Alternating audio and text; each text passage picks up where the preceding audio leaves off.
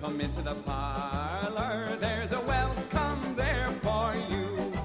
And if your name is Timothy or Pat, so long as you come from Ireland, there's a welcome on the mat. If you come from the mountains of Mourne or Killarney's lake so blue, we'll sing you a song and we'll make a fuss. Whoever you are, you're one of us. If you're Irish, this is the place for you.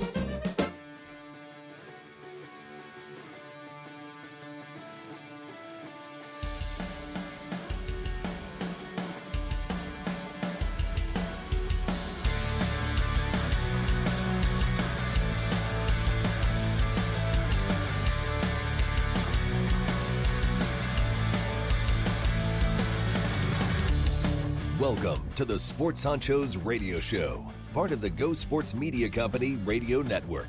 We're hoping you're here because you've just about had it with everyone and everything else, and you're looking for a pair of good looking guys to tell it like it is, like it was, and how it should be.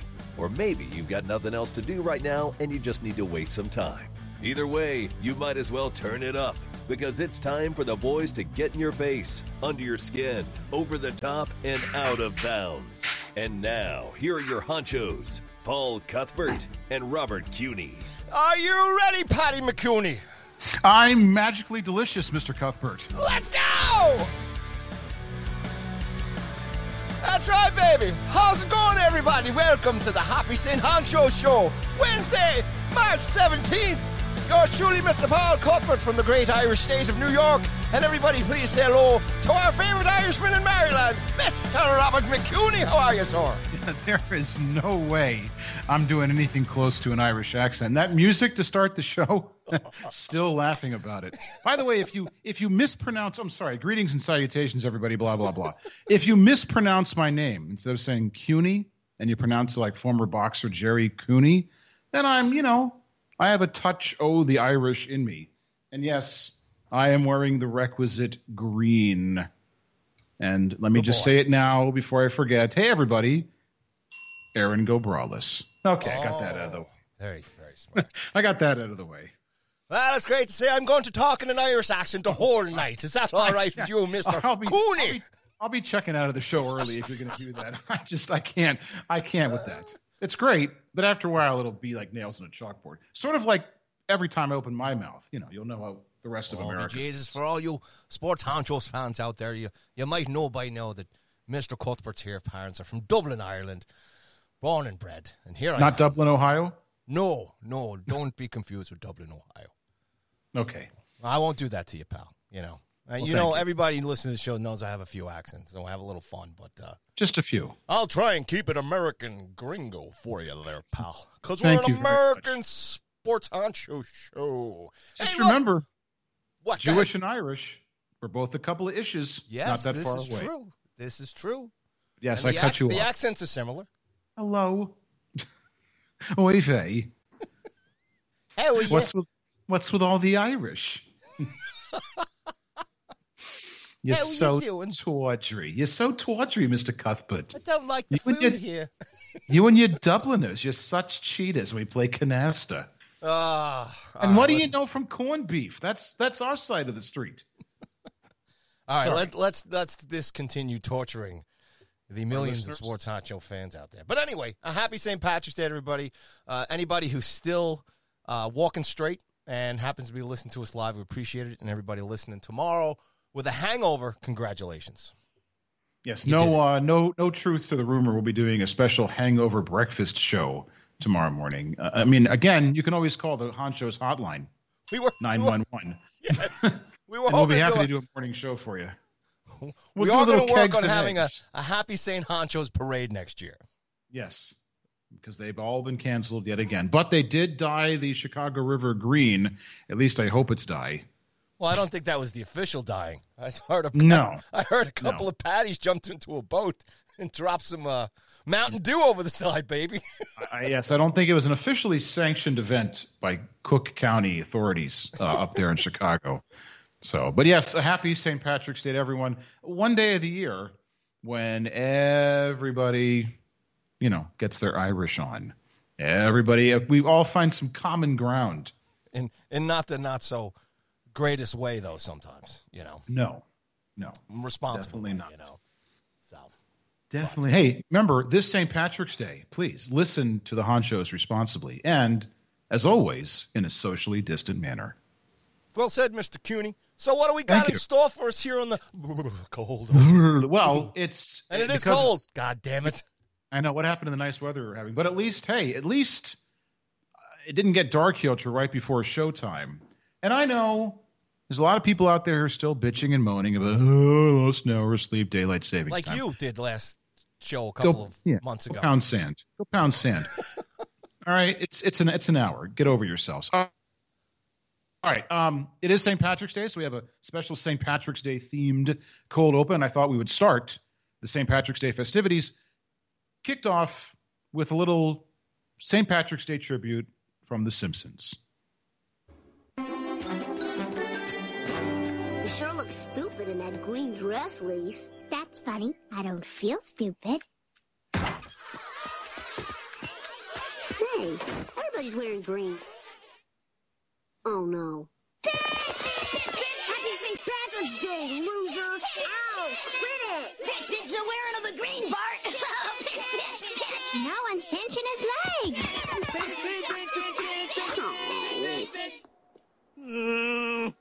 been St. Patrick's Day for hours and I'm still not drunk yet.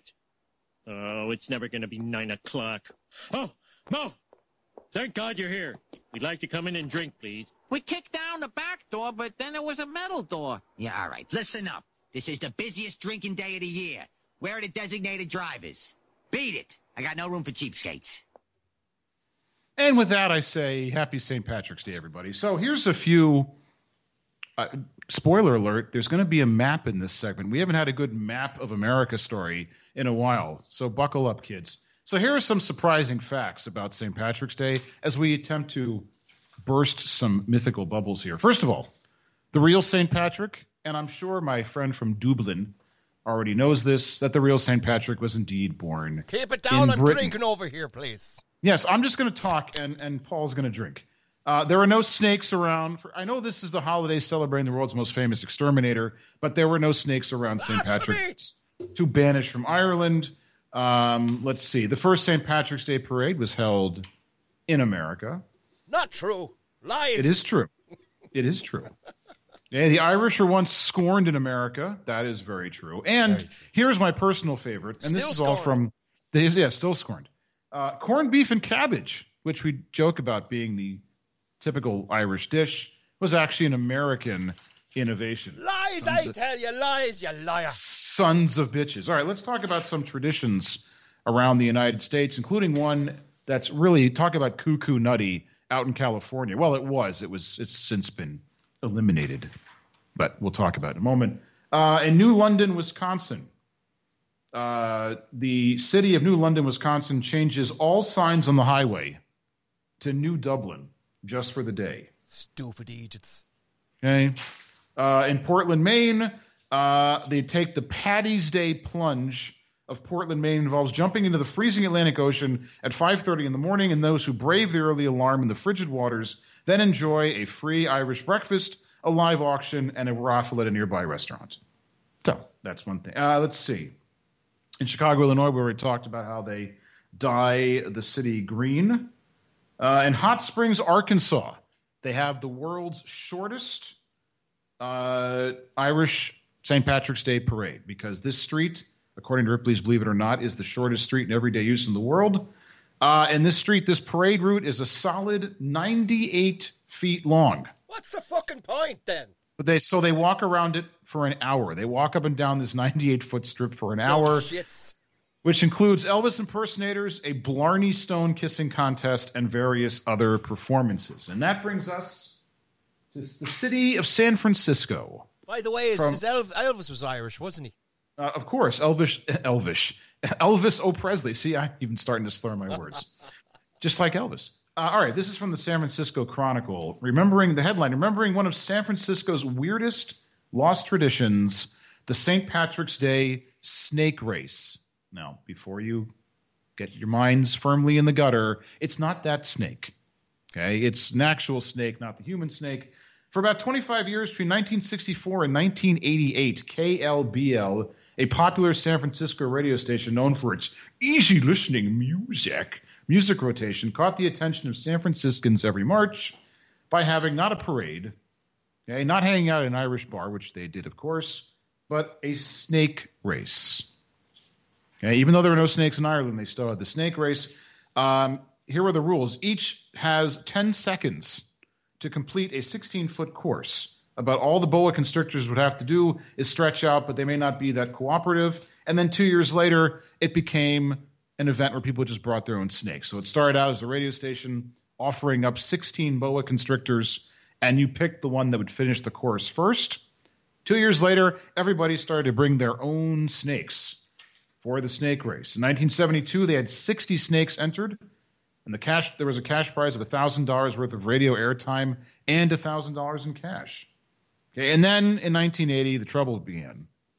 Okay, when a garter snake named Anthra, who was favored to win, abruptly bit its owner Tom Patterson on the finger before the starting gun fired. And as you can imagine, things went downhill from there. Uh, that year's winning snake, by the way, Theodora, shot down a 20 foot track in 20 seconds, which organizers said may have been a record. Well, and just put a Did he die? no, Oh. no, and just to put a bow on this, I get it, a bow on this story. The 1987 run was the last ever snake race by February of 1988. Yes, the SPCA, sons of bitches, had successfully protested the race on the grounds that the ordeal the ordeal was cruel to animals. They certainly had a point. Years earlier in 1980, the San Francisco Chronicle reported that, quote, in the drive for victory, snakes were blown on, banged at, screamed at, enticed, and tickled. And I ask you, the hell's wrong with any of those things? But it's been it has it's been 30, let's see, math, 33 years since the last snake race, and I think we're all lesser for it. Almost as long as the uh, last time the Baltimore Orioles won a championship. No, actually, it was actually it was it was after the Orioles won their last championship. All right, and we know now. Last thing before we open up the sack of sports, the what's the lucky charm of the Irish? The four leaf clover, which actually doesn't exist. Uh, the shamrock, the three leaf clover. Lies. It's it's All supposed to lies, be ladies and gentlemen. It's supposed to be good luck. And so, it, because of it's this time of the year when people talk about superstitions, both good and bad. Uh, let's see, this site paysbig.com. I have no idea what they actually Oh, don't do. lie. But, You've been have- but one thing they do is they did a survey. Another one of these, let's see what people are Googling survey. So they analyzed Google search volume to find the most popular superstitions in every state across the country. Now, I'm not going to sit here and read off all the superstitions, but I can tell you I want to hear before North we, Dakotas. before we get to the Dakotas, okay, just a little bit of uh, little bit of information here. 83% of the people that were surveyed, because they also did a survey apparently, believe in good luck. 50% believe in bad luck. Uh, let's see. When you think of the phrase "bad luck comes in threes, uh, d- d- so the most third most common term was a tie between Lucky Rabbit's Foot and Friday the Thirteenth. Uh, the second most popular term was hmm, this is a terrible article. So let's just get right to the uh, let's just get right to the states, shall we? Rob, bring in Okay, the content, folks. You asked, you you asked about the Dakotas. Well, I just looked at the map. I didn't actually read some of the methodology, which is uh, obviously suspect. Uh, let's see, North Dakota. Throw salt. I was, salt I was over only the joking. I really don't. I don't care about Yeah, Dakota. well, that, that, there Give me is salt something over sexy, shoulder. baby, from like Louisiana and New New Orleans and Louisiana or something. Louisiana is a lucky rabbit's foot. California, lucky pennies. Colorado, Friday the 13th. Ah, in Florida. Of course, Florida is going to be the oddball here. Uh, ladybug landing on you. Really? If not considered- an alligator almost is- eating you. Yeah, that's considered bad luck. Right. An alligator's okay, but oh, ladybug. What about New Uh, York and Maryland, baby? Well, let's see. New York, the black cat crossing your path apparently was the most freaked out superstition. I know, why's it got to be black? Uh, Maryland was another throw salt over the shoulder state. And, um, ah, Texas, lucky pennies. Both Pennsylvania and uh, Georgia said ladybugs were good luck as opposed to Florida, which apparently is panic stricken about ladybugs. In Oklahoma and Oregon, owls are considered a bad omen. Uh, I guess, sure. Um, You and got, you got a 15 state limit here, pal. okay, well that's it. I'm just looking for ones that, are, that stand out. Oh, Massachusetts, the four-leaf clover, Ah, be Jesus. Now they because got it right. because it's They got it right up there in Massachusetts, an Irish state. That's that's Irish Northeast here in the United States. You know. There's there's your your honcho's salute to uh, St. Patrick's Day. I'm looking forward to the ACLU sending us a demand letter anytime now. Fantastic. Well, we hope you enjoyed your Happy St. Honcho's cold open because now. Oh, the drums are on, baby! It's time to talk some college, college sports, man! It's Marchos Madness! Honchos Machos Madness, baby! That's all we got to talk about here in the NCAA. Who's going to win this whole damn thing? Woo, we're going to find out tonight because Rob and Paul's picks are the winners. You know that, ladies and gentlemen. Yes, and uh, we make no assurances other than we will pick a team that plays basketball to win. Uh, what you do with the information, win or lose, hopefully not lose. Win or lose, it's on you. Please, this is for recreational purposes only. Um, a couple, couple pieces of news before we get to the picks. Um, I love these drums, man. yeah, I know Paul's enjoying the music. I can wait till you, you know, you're finished Nah, over there. going. I'm just Okay, um, banging my head. So back. you know, the specter of COVID, as we know, hangs over this tournament. We've already had issues with Duke dropping out of the ACC tournament and then deciding just to close the books on their season. They wouldn't have made the tournament second, anyway. Duke dropped out. I have them the whole, win the whole thing. Oh well, okay. So when you hear Paul's, bra- Paul apparently did his brackets from 2003. So if you're going to go back in a time machine, you can use his bracket. Anyway, so Kansas and Virginia also had issues with COVID right during their tournaments, and there's a possibility, slim as it may be, that one or more members of those teams might not be able to play, if not the whole team. But, But, the NCAA yet, is, though, right? they don't know yet. If they're on my sheet, it's still okay, right? Yeah, they're still. They're Okay. most likely somebody's going to play wearing the I mean, I'm erasing everything else now because of the Duke thing. So Um, but the committee, the NCAA tournament committee, has said uh, you need, in order to field a team, if as long as you have five healthy players, they'll allow you to play.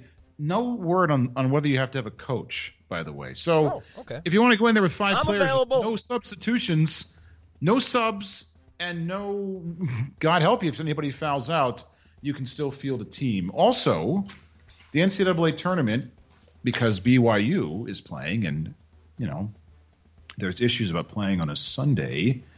Um, so they had said they have a contingency plan. The NCAA, if uh, BYU makes it into the Sweet 16, they will actually swap starting game, starting times uh, with BYU and another team in another region in the event uh, that BYU makes it to the Sweet 16.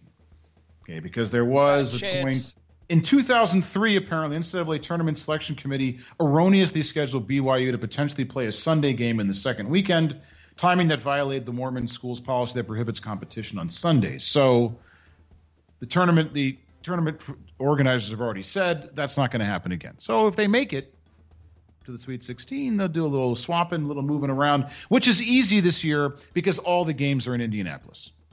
If the games were spread out throughout the country like they normally are, that would be a problem. yes, So a little bit of a couple little tidbits for you from the newswire. Now we can dive headfirst into the tournament, which this year, for the first time since 1976, uh, in the same year, Kentucky and Duke are not in this year's tournament. That those two teams, one or the other or both, have been in the, the tournament Wait a since second, Kentucky's out too? 1976. Yeah, sorry, oh fuck, sorry. Again, Paul's bracket. That was my final. 2003 it was looks Duke great. versus Kentucky. a nice Duke Kentucky final. So anyway, ladies and gentlemen, I apologize. All right, we're just gonna do the uh, the Sweet 16 here and, and run down from there. We're not gonna start from all 600 teams here. It would just take forever, and we just don't No, have that long tonight. You've you've if you've listened to sports radio for more than a second and a half over the last you know several days, you've gotten everybody and their mother, oh, for some cases, literally talking about the brackets. So we will give you just the Sweet 16 up through the winner and use that information as you see fit. I of course did mine in pencil, so that later on I can Oh. erase and say, oh, look, I had that the whole time. Of course, it's also memorialized here on these podcast airwaves, so I'm kind of screwing myself there. All right. Um, let's see. I had, let's start in the Gonzaga bracket. That's on my the upper left. I had in the Sweet 16, so the four teams in their bracket, the Zags, Gonzaga, UVA, uh, Kansas, and Iowa. Pretty chalky. In fact, the whole thing, despite this being such a wide open tournament, it's a pretty chalky run for this guy, for El Baldo. So, do you want to give us yours, or do you want me to go through all of my Sweet I 16? had Gonzaga, UCSB, Hmm? Kansas, and Iowa. Gauchos. That's a good pick. All right, and then in the Michigan region, whatever you want. I guess this would be. Well, they don't have the the geographic regions this year. I guess. Um, I had Michigan and Colorado and BYU. Hey, BYU. Speak of the devil and Alabama as my four in the. Um, oh, it's the East region. It is the East region, the Michigan region. The West region was the Gonzaga one. I got Michigan. I got. I Mm-hmm. got um, Abilene Christian. And then I'm going to take um, Bama. Bama, baby. All right. That's a good call. Okay. In the South region, that's the Baylor side of the bracket. I had Baylor, Wisconsin, Winthrop, uh, and Purdue. I'm sorry, uh, Baylor, uh, Winthrop, uh, Arkansas, and Ohio State. I had Winthrop beating Purdue to get to the Sweet 16. Those are my four in the South. Right, I got Baylor. I got Villanova. I got Tech. And uh, that's Texas Tech for all, all you folks out there. I know there's a lot Yeah. of Techs. And Ohio. Ohio State. All right. And then in the Midwest, my final four in the Midwest. Beautiful part of the country, by the way. Yes. Is Illinois, Oklahoma State with the presumed number one pick in next year's NBA draft, Cade Cunningham, San Diego State, which is my my my tournament Cinderella, and Houston, which uh, a number two seed. I have no clue that Houston was that good this year. All bad picks. Of course they are. Uh, except for uh, I got Illini. I got the Illinois. Illinois and Illinois. Ill. Illinois. The Illini. Uh, then I got Tennessee. And then I got Morehead. And uh, and then I'm going to take Houston. you really took Morehead State. Yeah, that's my dark go horse, baby. All the way You gotta through. pick a dark horse. All right, so that takes us now to the Sweet 16. So let's go to the regional finals in the West. I had uh, Gonzaga and Iowa, and then in a rematch of a game earlier this year, I had Gonzaga uh, coming out of the West. All right. I also have uh, Gonzaga, Gonzaga, Gonzaga, and Iowa. And I got Iowa coming out, baby. Oh, all right. From uh, by the way, led by Me and you gonna have some fighting. Yep. Led by uh, the DC area's own Luka Garza. All right, and then in the in the yes, he went to a local high school here, and then in the East, uh, I had Michigan and Alabama in the regional final with Alabama. Michigan's lose, has lost their best player, Livers, and I don't think they make it as far as the Final Four, but they get close. So Michigan, Alabama, with Alabama coming out of the East in the Final Four. All right, I'm riding Rado all the way here against Bama, and uh, Rado advances. Thank you very Wow. much. All right, Hey, I used job. to live there. I'm going. What the hell? Another dark horse. All right, and then in the South, um, I had Baylor and Arkansas in the regional final, with Arkansas coming out of the South. I got Baylor in Ohio, and I got Baylor coming out, baby. All right, again, we're both of us like Elvis's colon, pretty chalky on this uh, on this on this bracket. And then in the Midwest, I had Illinois and my my tournament darling, San Diego State University, coming out uh, in the regional final with because I didn't want to go a top four seed in each region. I have San Diego State Oh, coming out. So my terrible. my final four is Gonzaga, Alabama, San Diego State, and Arkansas. All right, well, I got Illinois uh, taking on Morehead State. There you go. And who com- who's in the who's can't. who's coming out of that region? Please tell me it's Illinois. Please tell me you don't have Morehead State. in But the Final Four. unfortunately, uh, the boys from Morehead can't hang on, and they lose to uh, the Fighting Illini there. And then, um, in my final uh, four, I got Baylor playing Illinois, Illi, Illinois, Illini, come on, feel the Illinois. and then I got Iowa and Rado over there on the other side. By the way, do you know what famous New Yorker played his college ball at Morehead State? Frank Sinatra. I don't think that he played college football. No, uh, I, the, the the immortal Phil Simms Oh. Phil Simms himself from He Morehead State. sing. All right. Um, I said no. I didn't say singer. I said immortal college. All right, so who's going to the final? Okay, so then I, in the final, I have uh, Gonzaga and San Diego State, an all West Coast final, and I have Gonzaga hoisting whatever the trophy's name is. So typical. No courage. One shining moment. No moment. courage. All right. I have a lot of courage Iowa, putting com- I San got Diego Iowa State. coming out. This is the pick that you all need to pay attention to.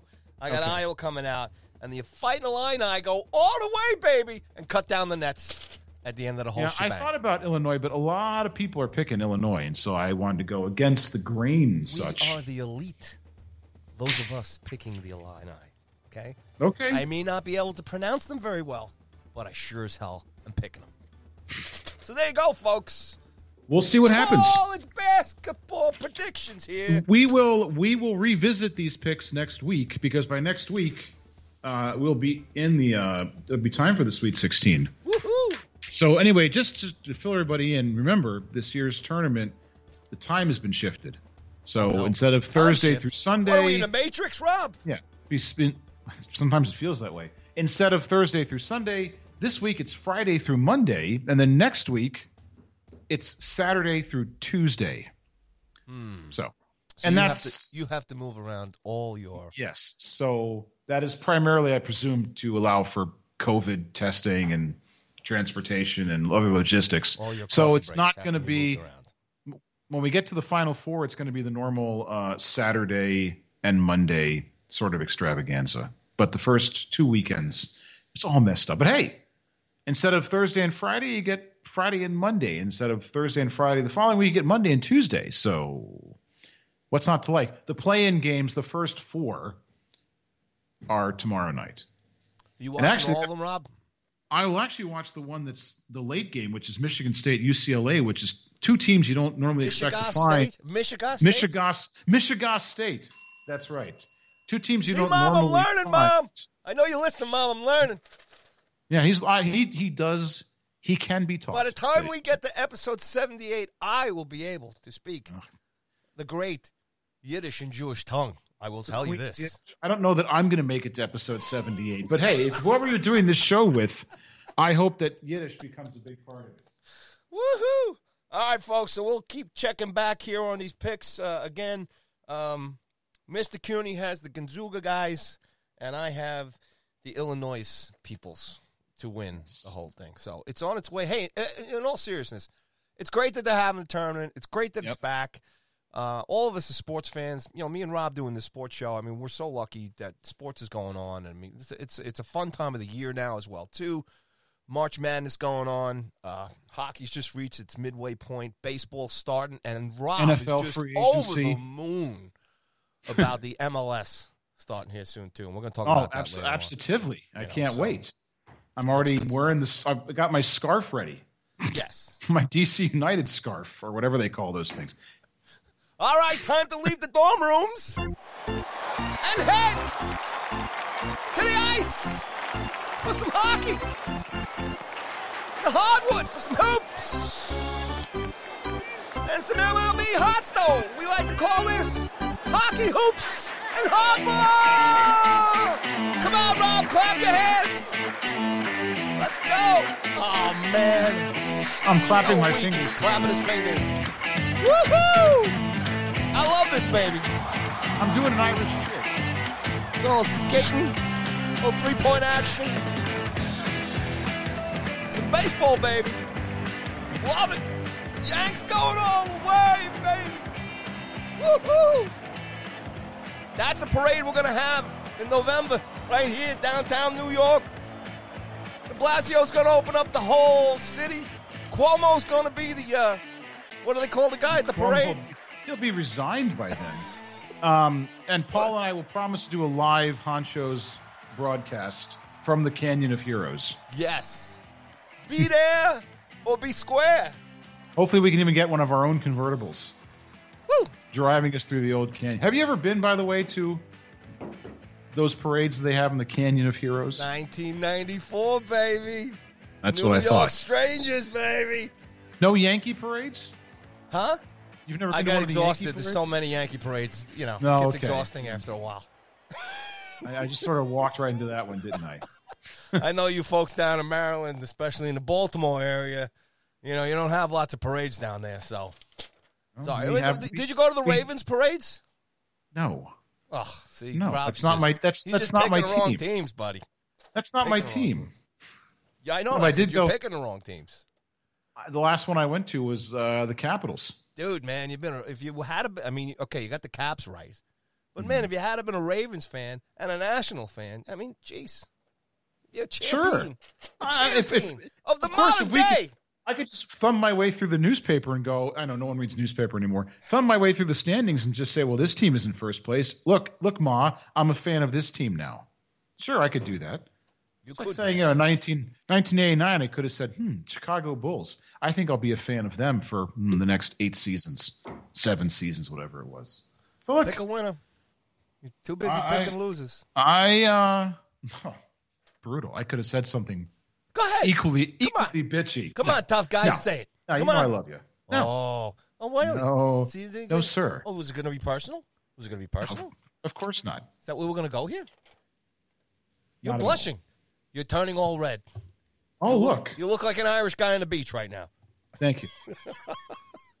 we have breaking news on the Honcho. Oh, ladies and gentlemen, if you're driving on the road right now, Robert Cooney, Honcho headliner, has some I believe. Go. this is this is Oh, not for the NFL sakes, I hope segment. it's good news. I hope nobody's dead. No, Ah. no, but but but we are going to talk do an obituary segment because Oh, it's sports honchos. Uh, Curtis Samuel, one of the two biggest names, biggest free agent wide receivers on the market, along with Kenny Golladay, has signed with three years, thirty-four and a half million with my Washington Wolfskins. He only So, got 34 mil? over three years. Yeah, That's disgusting. Usually they get that, you know, just for like a half a season in the NFL. yeah. What's that's a low ball? Why do you take that? Uh, well, because Three look, it's, it's it's the third day of the free agency period, and the, no, there were no receivers that were being signed, um, and the market was starting to depress, and the Wolfskins took advantage of it. So, you know, people were getting signed left and right, and these receivers uh, were kind of must be left running out of money. They must be running out of money all of a sudden. That's not a lot of money for an No. NFL guy.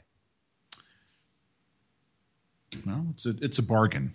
I'll take it. It's less Are you than excited? eleven and a half Is this guy going to help your team? He's he's great. He's not only is he a receiver, Your but he nameless can team? take the ball out of the backfield. He's one of those guys that can do it all. He's a good receiver. Again, he can run out of the backfield, catch out of the backfield. He's speedy. Um, you put him with Terry McLaurin, and now that we have Ryan Fitzmagic, I know this is not the NFL segment, but things are looking. I don't want to say looking up because it is the Wolfskins after all, but things are looking like they're moving in the right direction. So, anyway, a little breaking news. Sorry to go to the interrupt. ice the- right now? Get away from that Yes. awful football team with no name. Thank you very much. Wasn't that a song by From the America? I've been through the desert League.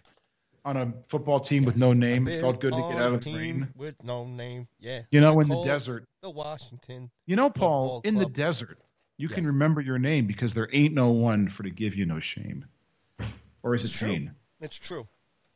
It's true. There must be must have been some night of mushrooms when those guys wrote that song.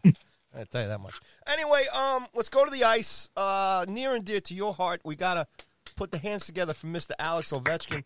Uh, scored his 718th goal last night against the filthy Icelanders. Stop their 11. I mean, more important to me than the goal, Rob, is he stopped the Islanders. Point streak, win streak, everything streak. I've had enough of the Islanders up here. All they've been doing is beating the Sabres and the Devils. The fan base thinks they're going to the championship. And, you know, finally, somebody stepped up. They finally played a team that was halfway decent. And they got their butts kicked. So, congratulations Well- to Mr. Ovechkin. Yep. And, uh, you know, uh, tip of the hat, obviously, to Phil Esposito, one of my favorite guys in hockey for years. Not so much when he was a coach and GM of the Rangers. He destroyed the team at the time. But uh, other than that, love Phil, one of my favorite guys, and he was one of my favorite Rangers as a kid. So uh, full marks to Ovi. Uh, Espo gave him great uh, credit there, and uh, congratulations and everything else. And that's no joke. Alex is obviously one of, if, if, if not the most elite player in the National Hockey League. Doesn't get hurt, just plays, scores goals, has a championship. And Russian machine he's never a Russian machine, and he's got a he's got a great chance at winning another championship this year too. Yeah, I mean, and and they were, you know, people say, is the window closing? Is he getting old? He just keeps on plugging away. Um, the Caps have now won six in a row. Not coincidentally, they've won every game of the Tom Wilson suspension. They got one more game tomorrow night without Wilson, then he comes back on Saturday. Um, they're playing great hockey. They got they now have the uh, the Vanecek and Samsonov combination in goal. Know that's starting to click, and um, you know the team is old and not as fast as other teams. But boy, they can score. But Their problem is their problem is they get out to these big leads and they kind of take it easy. And too many games I see they get a two nothing, three nothing, four nothing lead, okay. and they end up winning five to four, which is fine as long as they win. But you know when you get to the playoffs, that's not going to do you very well. Do me a favor, pal. I'm going to tell you something right now. Yes. Coach Laviolette and these guys, okay? We're halfway through the season except for the Dallas Stars. I think they have like 40 games they got to catch up on. But, Right. you know, you got Labs in there behind the bench. You have an older team here, yes, but they're a damn good team. And Ovechkin could be uh, a power play specialist for another 10 years. If he retires, he could just go out in the power play, put him up in that slot above the circle, and home run, baby.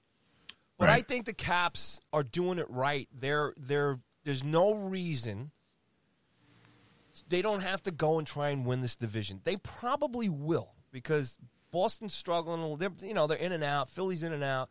Pittsburgh's, you know, they just lost Malkin too. The Islanders, like I said, solid team. Love Trotz, all that other stuff. But man, let's see what happens with their upcoming schedule. They lost Anders Lee, their captain. So this things are going to shake up a little bit for the Islanders. And it's not about how you are now at the halfway point. It's how you are at the end of the season. And that Right. brings me back to the Caps. And I think if this team just stays healthy, uh, they made some off, you know, off ice changes, a little different chemistry. Big thing about a coach and his system and everything else. Um, but I think these guys are going to be all right. I think the Caps are going to be the team to beat, as far as I'm concerned, uh, when it comes down to this division and in the playoffs. So I, they're my Well, favorite to go to the- the finals. the the interesting thing is when we get to the playoffs, you know, all every team has only played the teams in their division. So when we get to the playoffs, deep into the playoffs, the teams they're going to end up playing outside of their division will have no they'll have film obviously on Vanecek, but no one's no one will have played him, and so there's that unknown, that mystery about Vanecek could work to the the Caps' advantage. I mean, they have young goaltenders who are both now performing very well and that gives me that does give me hope. And look, it- just because I said they're older and slower doesn't mean they're not a, still a powerhouse team. Um, but you're right; they don't have to win the whole thing. Every playoff season now, after they won the cup, every season is sort of a playing with house money. Let's see how far you get. But hey, this group of guys brought us the Stanley Cup, so you've they there's a lot of a lot of credit built up in the bank, if you know what I'm saying. For this All right, team. buddy. Here, here's what's going on. All right. So they got just watch watch the Caps possibly start pulling away. They've got the Rangers twice this weekend. Okay. Now the Rangers could possibly split, but they're really up and down. They they mean they just have a hard time. Like I said, with they've got if they lose to Philly tonight, the Rangers might start the ship start, might start to sting sink. I should say. the ship got- be sinking. Yeah, then the, then they're, they're going to get four days break, right? And then they got they're going to tee up against the Devils, and then two more with the Rangers again. They're going to have one with the Islanders, and then it's Devils, Love and Islanders again, and then a tough game against Boston, and then you know the, they can beat Boston, they can beat Philly, and then they got Buffalo again, and then it gets a little tough there. They got some great matchups coming up. We'll see if the Islanders are are, are real, you know, when they get to um, April here. And you know, Boston too's got to just kind of plow through injuries and everything else. But um, the next couple of weeks, the Caps could really start banking some points and maybe pulling away a little bit. Well, that that Lee injury that we you mentioned, you know, out for the season with a torn ACL. I mean, right now the the it's you know you got the Islanders, the Caps, the Panthers, the Lightning at 42 points, and the Islanders and the Caps are certainly running away from the rest of the division. Um, I mean, the next closest team is uh, Pittsburgh at 37 points. So, you know, I'd like to see us, you know, beat up on these on the lesser lights, put some distance between us and the other teams. I don't know, but and and with with this injury to to Lee, who knows how this impacts the Islanders? Certainly, they're going to be in the playoffs. Yeah, I mean, but this is a- this could there- this a could help deadline us. coming up. They they might go and try and replace somebody for Lee. You know, we'll see what happens. this could certainly this stretch could certainly help us put at least some distance between the other teams. Maybe not so much the Islanders, but have the Islanders be our main worry as opposed to the rest. I mean, there was a time the the, the, the Caps were sinking. We thought they were done. They had this losing streak, and and it was looking like the team was falling apart. But see, here's the difference between a guy like Todd Reirden, you know, Kevin from The Office, who uh, had no coaching experience at this level when you get to some rough times, and a, and a grizzled veteran like Laviolette. Uh, not to mention, again, having two really good and young goaltenders and having guys like Ovechkin. Um, that's the difference between a coach that's been there and a coach that hasn't. Is when you get to these rough patches, the team just rides it out. That's one thing that makes me confident about this team is they're not going to get rattled. They're not going to get surprised. They're not going to fall apart. Yeah. Yep. And that's what you need. With an experienced team like this, you need the experienced coach, not an experienced team and a novice coach. Doesn't work. The Caps tried that for years. They had Ron Wilson, who was a seasoned coach, got into the Stanley Cup Finals. Then they went through a, a, just a series of coaches who had no pro experience, never did anything. Bring in the guy like Trotz, who even though his playoff success was not anything to write home about, rarely ever made it to the second round. Certainly never got out of the second round. But he was a veteran coach who knew how to handle pressure situations, could work with an experienced team. And look what happened. They win the Stanley Cup, and then Ted Leonsis says, All right, thanks for the cup. See ya. We're going to bring in one guy. If you can win the cup, certainly one of your guys from the bench can win the cup. And we know, as somebody once said, just because you sit next to the legendary coach doesn't mean you are the legendary coach. Mm. So, you know, I know I, and that was not me that said that, but I heard that somewhere and I thought that was great. Talking about when Davey Martinez was named manager of the Nats after being a bench coach or, you know, one of the coaches for Joe Maddon with the Cubs. And the line was, well, just because you sit next to Joe Maddon doesn't mean you are Joe Maddon." So, anyway, experienced coach makes all the difference. That's why I was thrilled when the Caps, when Leon said, okay, fine, let's go the route of the experienced coach, and look where they are. And buddy, like I said, while the uh, Caps are going to be playing, you know, six games against the Rangers and the Devils, the Islanders, without their captain now, top guy is going to. They have a bit of a grinder coming up. They got back to back with Philly. Uh, no, they got three games with Philly. And, you know, Philly's desperately going to want these points too. So those are going to be tough games. And then they got back to back with Boston, and then two versus Pittsburgh before they play you guys first week in April. So, like I said, this is the time. I think the Caps are going to probably. Uh, they know it. They're going to look at the schedule right now. They see what's I'm look. on. I'm looking at the schedule. By the way, we have the last. Let's see, six, four of our last eight games are against the Penguins. I thought we'd already played all of our requisite game against the Penguins. Seems like we play the Penguins every other game. I know everyone plays each other seven or eight times, whatever it is, but it just feels like it's a lot of games against the Penguins. Yeah, I mean the, the, the scheduling this year is obviously very tough to get used to with uh, the divisional play, and Yeah. we can see how this is is going good for some teams, and then it's mixing it up, and then you know we can swing over now to the Buffalo Sabers, who had their coach fired, Ralph Krueger, which we thought that was going to happen a long time, and then there was talk like there was no way he was going anywhere, but. Man, 12 11 in a row. 11 losses in a row, and just Twelve, can't, a, a dirty dozen. yeah, there you go. Sorry, I'm I'm one day behind, but um, yeah, I mean their, their main guy Eichel's been struggling with injuries. Uh, obviously, been in rumor talks of trades. You know, uh, I think Hall took a puck to the face last night. Um, just Skinner, lots of issues with Skinner before he got back on the ice. Guys just struggling. You know, Ullmark, uh, he went through some stuff. You know, obviously him in the Nets with his uh, father passing away, and then he came back, was playing pretty good, and then he gets injured. But you know, Rob, you know we we joke here about uh, franchises and we bust chops. You know, uh, yeah, the many years between wins and losses and stuff, and um, but some teams at least get to championship rounds or conference finals and everything else. You know, it's been a, a mighty long time, twenty one years since you know 1999 when Buffalo got into the finals there against Dallas, and then obviously lost that that game and you know uh, the overtime there with uh, Hull and the whole controversy and everything else. So, but there's been just an incredible amount of misery and loss and up and down and ownership. Obviously, Pegula's been there for a while now, and he kind of changed things around. But man, if you're a Buffalo Sabres fan, I just, you know they're not the only team obviously that's just been down to the dumps, but they're one of the basically dead weights in the league now for a couple of decades. And unfortunately, and I feel so bad for the fans right now, they're just this hole is really, really deep. And if even if you're a, a head coach, I mean, do you want this gig? Do you look at this lineup? Do you want it? You know, uh, so it'll be interesting to see what happens in Buffalo. But man, every other you know year or every couple of years, they're always trying to climb out of something. Yeah. And, And you know, you, you mentioned you mentioned '99 when they went to the Cup Finals. You remember the year before, they were in the Eastern Conference Finals against the Caps, and what was a a, a brutal slugfest. Um, and I remember thinking, you know, Dominik Hasek, there's just how are we going to beat this guy? yeah, Yeah, he was amazing. Yeah, just and he played seemingly forever. I mean, look, Buffalo was relevant when I was a kid.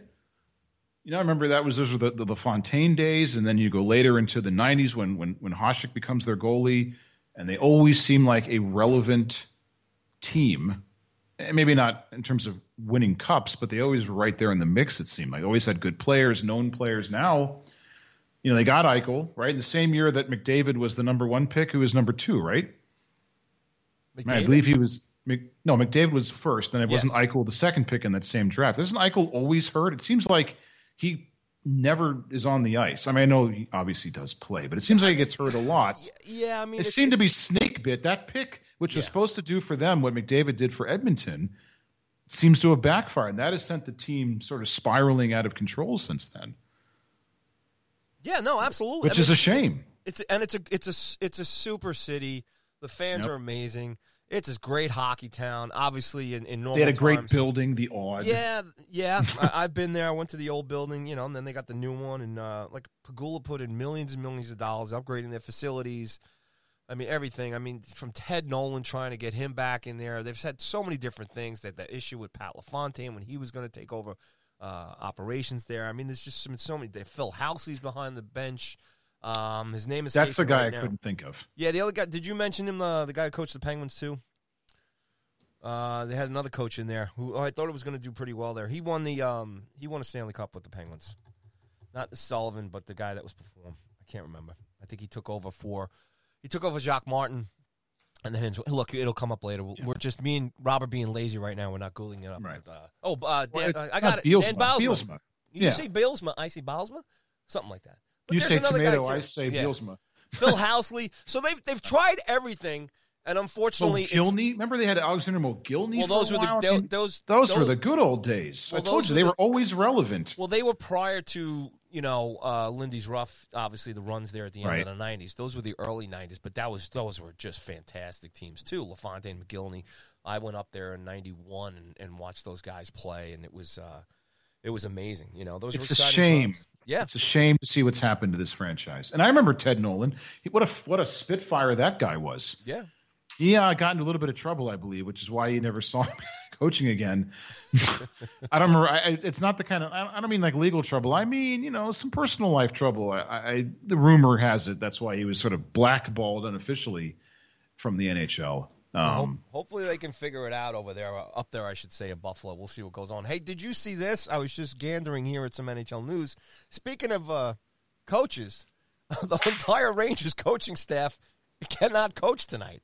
Uh, this is the NBC game tonight. Uh, Rangers COVID? coach David Quinn, assistants Jacques Martin, Dave, David Oliver, and Greg Brown will not be available to coach against the Philadelphia Flyers at Madison Garden tonight in accordance with the NHL COVID 19 protocols. Kris Knoblauch, coach of the Hartford of the American Hockey League, the Rangers affiliate, will play, replace Quinn tonight. Wow, Kris Knoblauch, their uh, the Wolfpack coach, is going to coach the Rangers tonight on national TV.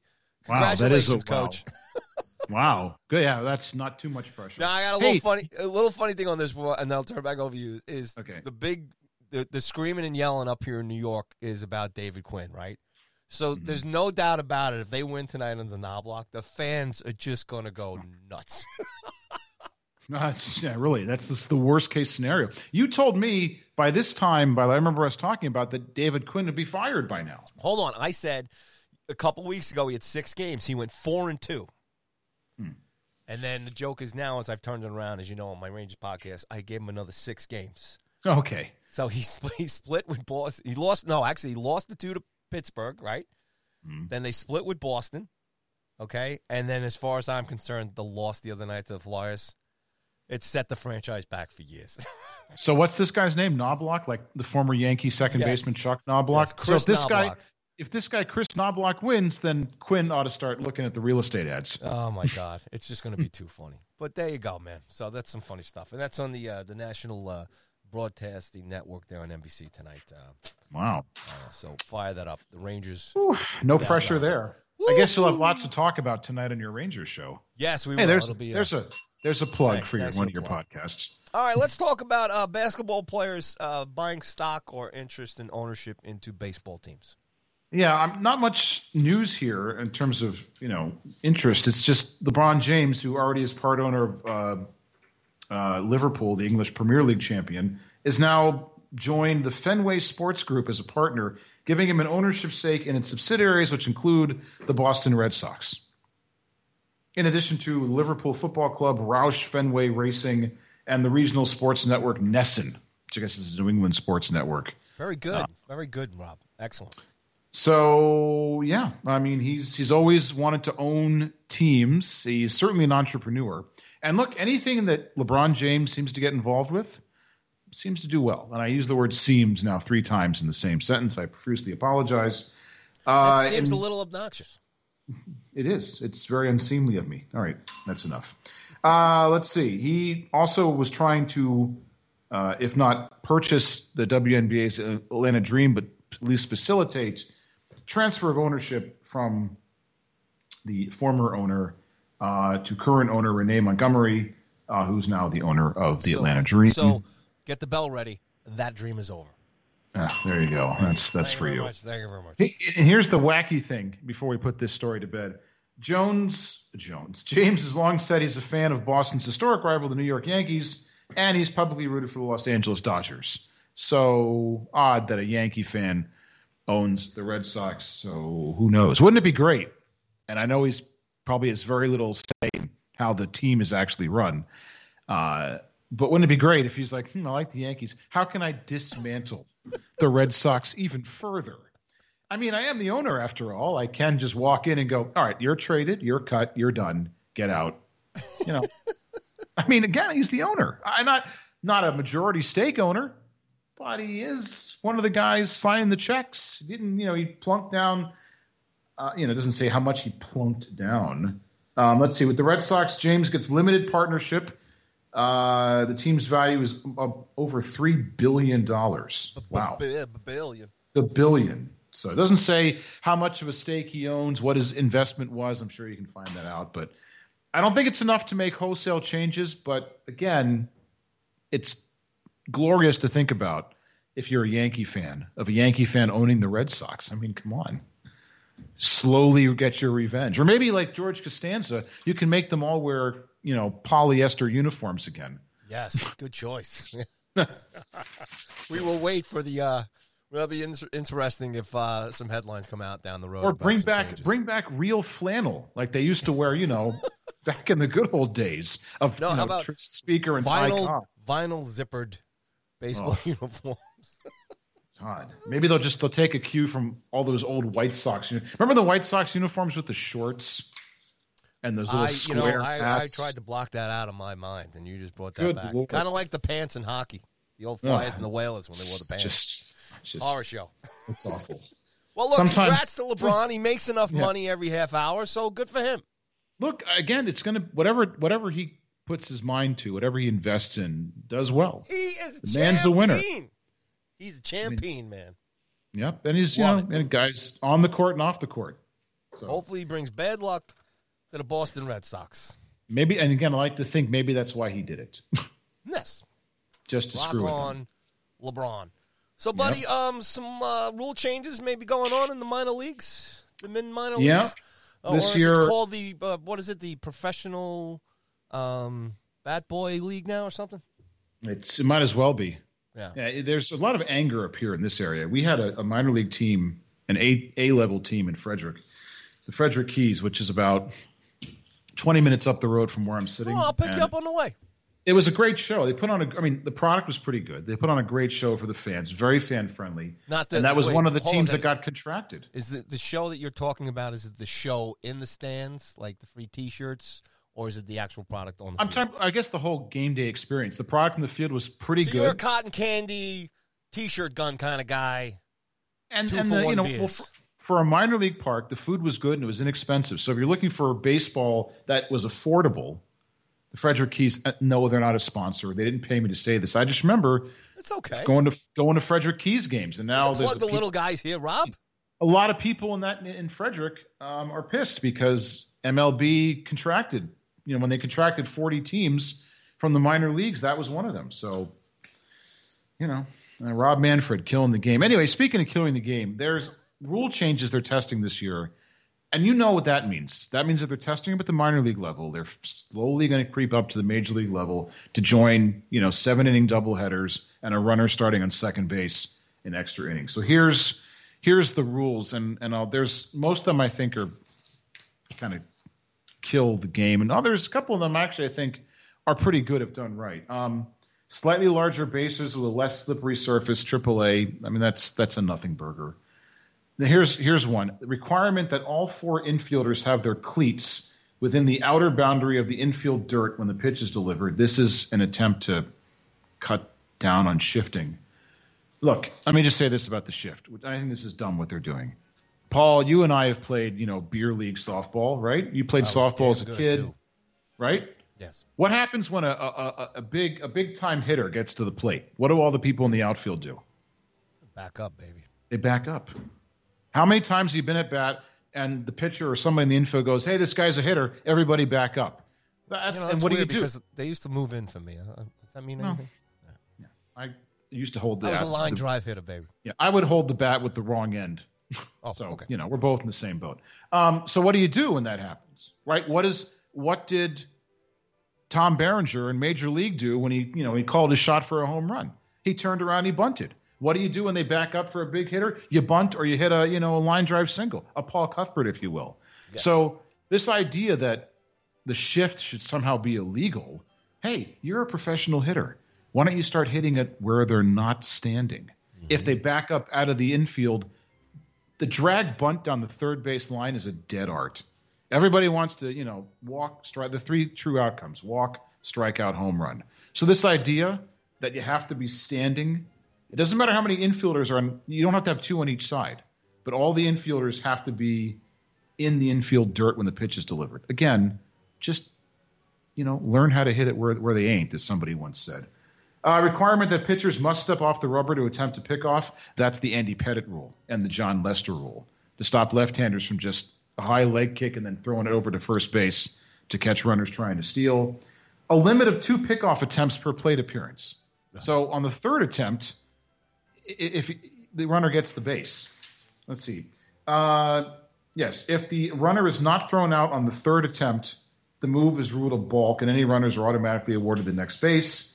Um, a 15 second pitch clock, that I'm all in favor of. And uh, the automatic, the robotic ball and strike system. Bill, those last two are at low A only the 15 second pitch clock and the automatic ball, the uh, robotic balls and strike caller. That Those I'm fine with. You know, I realize some people say, well, that takes the human element out of the game. Well, you know what? It should be one strike zone. It- it- the strike zone is supposed to be from you know letters to to knees, not depending on who the hitter is and who the umpire is. And people have to understand there's a difference between the game being a slow, a long game, and a game being a slow pace. I don't care if the game is seven hours if it's entertaining, but I don't want that five of those seven hours to be guys wandering around the mound, stepping out of the batter's box, adjusting themselves, readjusting themselves, going through all the gyrations, The and then throwing like the that, though, man. Come on. I guess. if you say so. Anyway, I'll be curious to see which of these actually make it up to the to the major leagues. I certainly hope the the uh, limit of two pickoff attempts and the requirement that the pitchers must step off the rubber. Uh, let's not take the fundamentals out of the game I don't want them to change for some anything, fake man. some fake entertainment value. The only thing on here that I think is I any substance today to speed up the suffer pace. the same boredom we had to suffer years ago. Okay, same thing. Don't change anything. Look, if it means more more actual hits and fundamental baseball and small ball, I'm all for that too. to hit the ball. How about that? That's what the game's about. You're a professional hitter. If everybody's lined up on the left, I'm fairly certain you didn't make it to Make the the major guys leagues only being able to hit one place. I know if you hit the ball over the fence, doesn't matter where they line up. Well, okay, that's fine. but still, I, I just I think some of these rules, most of them are just because players have complained too much that they can't. It's not fun for them. You know what? You're professional baseball players. You're paid a lot of money to play a game. Figure out how to hit it where they ain't. I wish I could remember what Major League Baseball player said that. It was Wayne Gretzky. Uh, you're right. When he played baseball, he said hit it where they ain't. So yeah, we'll see if those rules they're they're they're experimental this year only. I'm sure they're going to be sticking around a while. And if Rob Manfred's in charge, all the bad rules that I don't like will certainly be a part of the fabric of the game. All right. Well, speaking of balls and sticky stuff, it's Yeah, sponsor ew. time. I'm yeah. On the Happy Hey. St. Honcho Show. Hey, friends, we have new copy for NCAA tournament time from our good friends at Manscaped. You know, this tournament season, take care of your hair and holes just with the best tools for the job. We're talking about our sponsors, Manscaped, the global leaders in male grooming from head to toe. You know, when the clock winds down in March, be clutch and avoid the upset with the Manscaped Performance Package to keep all your hair and holes tamed. Manscaped is trusted by over 2 million men worldwide. I'm one Join the Mans. Yep, you got two right here. Join the Manscaped movement and start taking care of your balls today with 20% off and and what, Paul? Oh, I'm sorry. You didn't And- say it. And free shipping And free shipping. by going to manscaped.com and using code HONCHOS for our exclusive offer. Your bracket isn't supposed to be perfect, but with the Manscaped Performance Package, you can be confident that your nose, ear, and ball pubes are. You know, long nose hair is icky. Oh, yes. And I remember this one time I looked I like see one a now. I know you folks out there can't see it, but I'm looking at Rob. There's, oh, man. I tell right you, one time The left I side of looked his lip there. It's disgusting. I looked like a frickin' walrus, and I was distraught. And I, you know what? Much like when I try to groom myself south of the equator, there I was wondering, what do I do with this rusty menorah? Ah, I know. How about I'll trim the old nose and ear hair? You know what, folks? That's not eight crazy nights worth of fun, I can tell you that. so, the Manscaped Performance Package to the rescue. The Manscaped Performance Package is the ultimate men's hygiene bundle and number one overall seed this season. Hey, you said seed. Yes, you did. Included in this package is the Weed Whacker ear and nose hair trimmer. It provides proprietary skin safe trademark technology which helps reduce Stevie Nicks, snags, and tugs in those delicate holes. Look, fellas, if I could gather around the radio, fellas. 79% of partners polled, that's not easy to say, partners polled No, excellent job, admitted that long nose hair is a major turnoff. You know what? I find it a major turnoff. Why not use the best tools for the job here? The amazing bundle also includes the Lawnmower 3.0 trimmer, the best trimmer on the market for your balls, butt, and body. It checks every box for a Final Four run. See what we're doing here? Let's not forget their famous limited, I'm sorry, their famous liquid formulations, the Crop Preserver, Ball Deodorant, and Crop Reviver, Ball Toner to maximize your ball hygiene routine and keep you fresh, ready for anything. If you're playing a drinking game where every time I say ball you drink, you're probably three sheets to the wind by now. Get the performance package now to receive their two free gifts the Manscaped Boxers and the Shed Travel Bag. Talk about comfort. The Boxers are my favorite. Uh, when I wear underwear, that is. Another favorite of mine are their crop mop wipers. I'm not making this up, kids. What? The crop mop wipers. Cool and refreshing ball, tuchus, and body wipes for peak male hygiene Nice. and extra care where it matters the most. You Very know, good for the sauna room. And here's where, we, if we can be serious just for a moment, it's uh-huh. not all yucks and hijinks here. Your purchase goes towards a good cause because they partnered with the GOAT Alex Caruso, and the Testicular Cancer Society to bring awareness to testicular cancer, men's health, and early cancer detection. No jokes, no comedy. It's a great cause. Manscaped is committed to raising awareness for the most common form of cancer in men aged 15 to 35 and giving support for fighters, survivors, and families impacted by testicular cancer as part of their We Save Balls initiative. So, here's Paul's favorite part.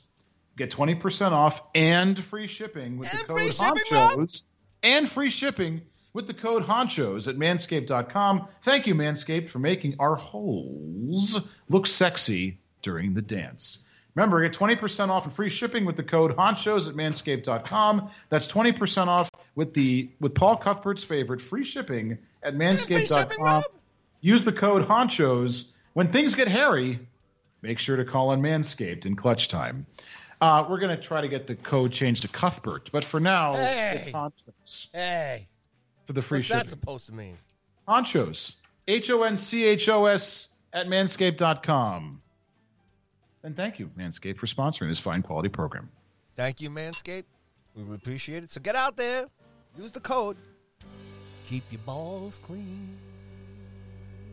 And free shipping. Did we did we have the, the CBS basketball theme in there? Yes, it was playing at the beginning, Rob, and when you listen back and you download the Oh, show, okay. okay, it'll be there, buddy. Okay? All right. So save your uh save your uh, you know, your anger, you know, for the No, time. there's no no anger. Just Uh, wondering. You know, It's a I mean, great- I could see it in your face. You know, uh, you know. Unfortunately, with you, I can see. You know, your face starts changing colors, and I know what's coming. All right. It's like it's like a mood ring. My face. Thank you, Manscaped. Well, again, every week I, I I'm I'm looking forward to the time when I don't have to press this button. But here we go. Time to head to the gridiron there is no off season in the NFL. for some off-season national mediocrity news right here on the Happy St. Honcho Show. Happy Jesus. Special, special N- NML news here. What do you got for us there, Mr. Cooney? Mr. All right. McCooney? Well, uh, in the NFML, the National Football Oh, League. very good. Look at you. Thank you. I'm rubbing Took off me- on you. Took me a second. Uh, You can't say rubbing off. This is a family Oh. program. Anyway, um, today is the official start of the league year already. The Super Bowl was like an hour ago, and we're already starting the 2021 league year. So free agency started today officially. They have this two day legal tampering period, which is really when teams agree with players, but nothing can officially be signed until today. So theoretically, all these contracts you've been hearing about these last couple days can be torn up and say I've changed my mind, but that thankfully hasn't happened. What a mess that would be. So some some teams have acquired new players, some players have stayed put. We've seen not as much movement as I anticipated. I told you the the big news for here locally that Washington signed Curtis Samuel from the Panthers. We also got Ryan Fitzmagic, which if nothing else, it'll be a fun year with uh, the beard. And for those of you wondering what he looks like, get the um, Kansas's greatest hits album and look at the guy on the cover of the painting of John Brown. That's who Ryan Fitzpatrick is. Um, so we've got, you know, we'll, run through some quick free agent news and then some other off the field stuff. As far as the quarterback carousel is concerned, Deshaun Watson, as of you know 8:39 tonight, still a Texan. Although with the news that came out these last couple of days about a lawsuit he's involved in, who knows how long that is going to stay. They did sign Tyrod Taylor from the Chargers. Remember the last time we heard about Tyrod Taylor, he was having his lung punctured by. Gotta get out uh, of Texas before you catch the COVID. He gets his lung punctured, you know, by the team doctor, uh, and that was the end of his season, paving the way for Justin Herbert to take over. Uh, Sam Darnold, still a Jet. Apparently, uh, P- Seattle coach Pete Carroll, who, you know, previously coached at USC, not while Darnold was there, is a big Darnold fan and would consider trading him. Speaking of which, Russell Wilson, still a Seahawk. And news came out today. Listen to this trade that the Seahawks turned down for Russell Wilson. The Bears desperately want a quarterback since they've only had two quarterbacks in the last hundred years, Sid Luckman and Jim McMahon, and neither of those guys are playing football anytime soon. The quarterback heartache that the Bears have suffered through, they thought they had found the answer in Wilson. Listen to what they were willing to give up for Wilson. Three first round draft picks, a third round pick, and two unnamed players. And two and two unnamed two, players, Rob. Uh, and two unnamed and free shipping with the code honchos at manscaped.com. Uh, there you go for Manscaped. Uh, the, yeah, so all those all those picks and the players plus the free shipping, twenty percent off the whole thing, and Seattle said no. I don't know if that was more about Russell Wilson or about the Bears or probably the fact that the Bears have the twentieth pick this year, and if they get Wilson, they'll be picking in the bottom third of the draft for the next two years. All I know is if you're offered a king's ransom for Russell Wilson and you don't take it, the pressure's on in Seattle for Pete Carroll now because you had a chance to really rebuild your team, uh, and you just said no. So you got a disgruntled quarterback and a leaky defense, and hopefully, you know, you know, Carroll's a defensive coach. If anybody can fix it, he can. We'll see what happens. But I was surprised to hear that. I mean, that's a that's the kind of thing Deshaun Watson was supposed to get and the, the Texans are supposed to get for Deshaun Watson. So, anyway, he's still there. We'll see what happens. Um, some of the notable free agent moves. Uh, for those wondering, Tom Brady is still going to be a Patriot. A Patriot. God help us. A Buccaneer for the next two seasons until he's 45. Gronk? What about the Gronk? Gronk, Gronk has re-signed. Uh, the big news is New England. New England has spent a boatload of money, certainly in the tight end position, uh, getting the both the top two tight ends off the market. Jonnu Smith from Tennessee and Hunter Henry from the Chargers, trying to recreate the magic they had in 2011 when they had Aaron Hernandez and Gronkowski. Hopefully, neither one of those guys, uh, Smith or Henry, you know, ends up in the penitentiary. Uh, but he's trying to recreate that. He has Nelson Agholor from the the Vegas Raiders, so he's giving Belichick is giving Cam Newton a lot of weapons, and he's going to getting guys back on defense like Patrick Chung, like no Dont'a Hightower opted out. Bill Belichick is giving Cam Newton no excuses. That's what he's giving. Right, exactly. You, you, whatever happened last year, fine. You can write that year off. COVID, no off season, whatever. You can write all those write off that whole season. It's a write off, Jerry. No excuses this year. The pressure's on. Now, if Cam can't get it done this year, it really is about Cam and not about anything else. Um, so just going through the list here, uh, Corey Linsley went from Green Bay to the Chargers. He was the number one center on the market. Um, so uh, let's see, Andy Dalton, the Bears. Here's the consolation prize for the Chicago Bears: Andy Dalton. They couldn't get Russell Wilson, Andy so they Dalton. have Andy, and Andy Dalton. Andy Dalton. Uh, the Chiefs cut have cut ties with three fifths of their offensive line from last year. Woo. Tackles Fisher and Schwartz and Austin Reiter, the center. They picked up Joe Thuney, no relation, uh, from New England, and Trent Williams. And for those of us that are Wolfskin fans, this is particularly painful. Trent Williams, who's 33 years old, is staying with San Francisco six years, 138 m- million dollars, 55 million guaranteed, 30 million dollar signing bonus, six years. I just just saying that saddens me. This is a guy that Does it break your heart? it does. He sat out Does the it- does it 2019 break your heart? season while he Does it break your achy, my achy breaky heart? breaky heart. Yes, yes, Billy Ray Cutler. Come on, Washington Football Club fans! Woo! You couldn't sign a guy. We, we feel you here at the Honchos. Sing it, Billy Ray! Come on! Everybody. Woo! Woo! Yes, the sounds coming out of the Washington Football Club facilities right now. Hey, chorus, Rob, I want you to sing along. Here we go. Woohoo! My achy breaky heart. Look, Don't tell me you didn't resign. Don't tell me you're not coming in. People thought Williams was an idiot for walking away from ten million dollars with the Wolfskins. Well, now he's making let's see, six into one hundred thirty. It's twenty plus million dollars. So you know what? Good for him. So some other notable movements: uh, Kevin Zeitler is, has a new home. Matthew Judon, uh, See, Yannick folks, Rob is not happy. See, he's just look. He's just ignoring the whole damn thing. I am. Just Bud moving away from Dupree, that story, Trey baby. Hendrickson, Corey Davis, Carl Lawson, all have found new teams. The Bucs, the Super Bowl champions, have managed to keep Godwin. They've kept Shaq Barrett. They're keeping Brady and Gronk. So look for that team to roll into the Super Bowl again next year, possibly. Oh, Aaron Jones staying with the Packers and AJ Green, longtime Cincinnati Bengal. has found a new home with Arizona. Arizona, look out good. for that team. Get your Hey. Cardinal gears. Get your Really, Cardinal get, gears. get your Cardinal gear ready. All right, should we talk lawsuits for a moment? Sure. Or we should, or anyway, want lawsuits? Lawsuits or Drew Brees?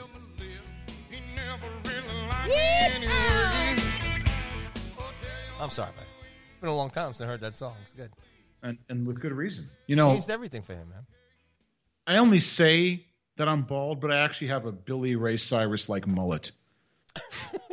I just don't want people to laugh. If you see me on the street, it, it's a bald wig cap. But it's dyed with invisible hair color. Well, no, it's it's. I'm just wearing a, a bathing cap on my head to hide the mullet. it's not very professional when I'm doing this show.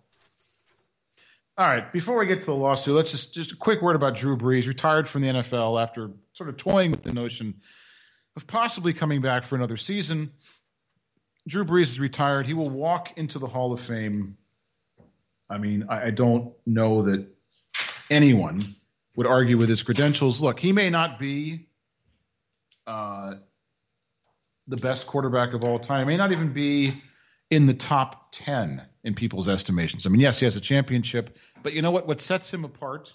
He's done what very few quarterbacks have done, sort of like what Joe Namath did for you know the New York Jets, who still are waiting for their for another moment like they had in 1969. Since 1969. Six, I mean, you thought the Orioles were bad. Um, he his impact on the sport itself and on the city of New Orleans and the state of Louisiana, his impact on the game, on the community, that can't be measured in yards and completions and statistics like that.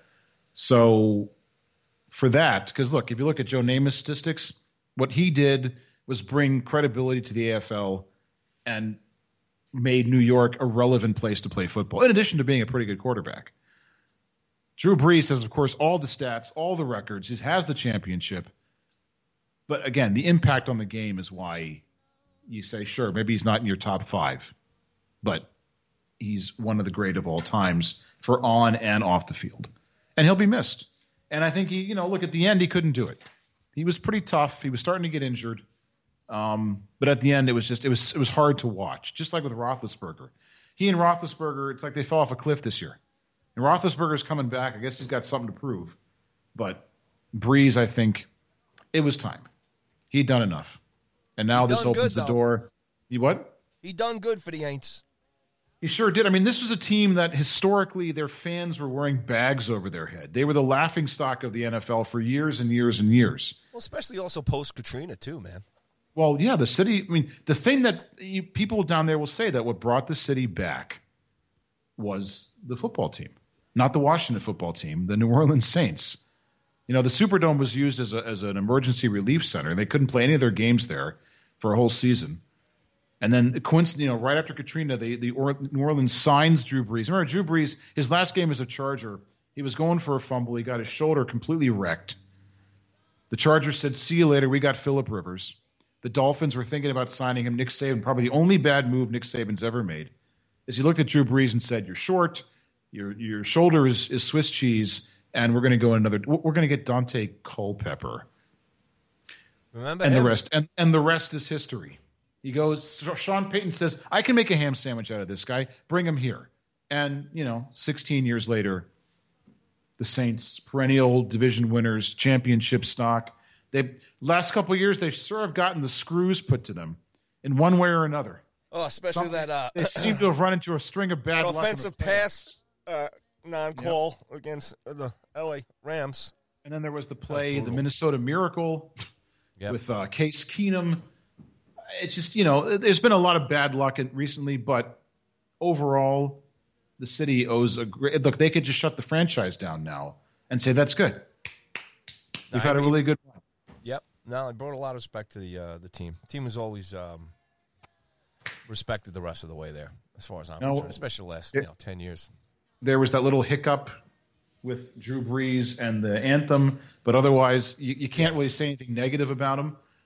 Uh, good guy, you know, above reproach. He'll be missed. He's going to go, and he's going to now go into the NBC booth. He'll do Football Night in America.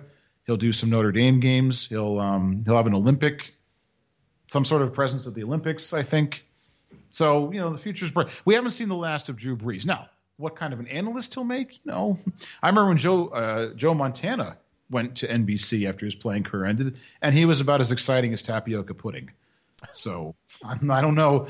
Look, he makes a he.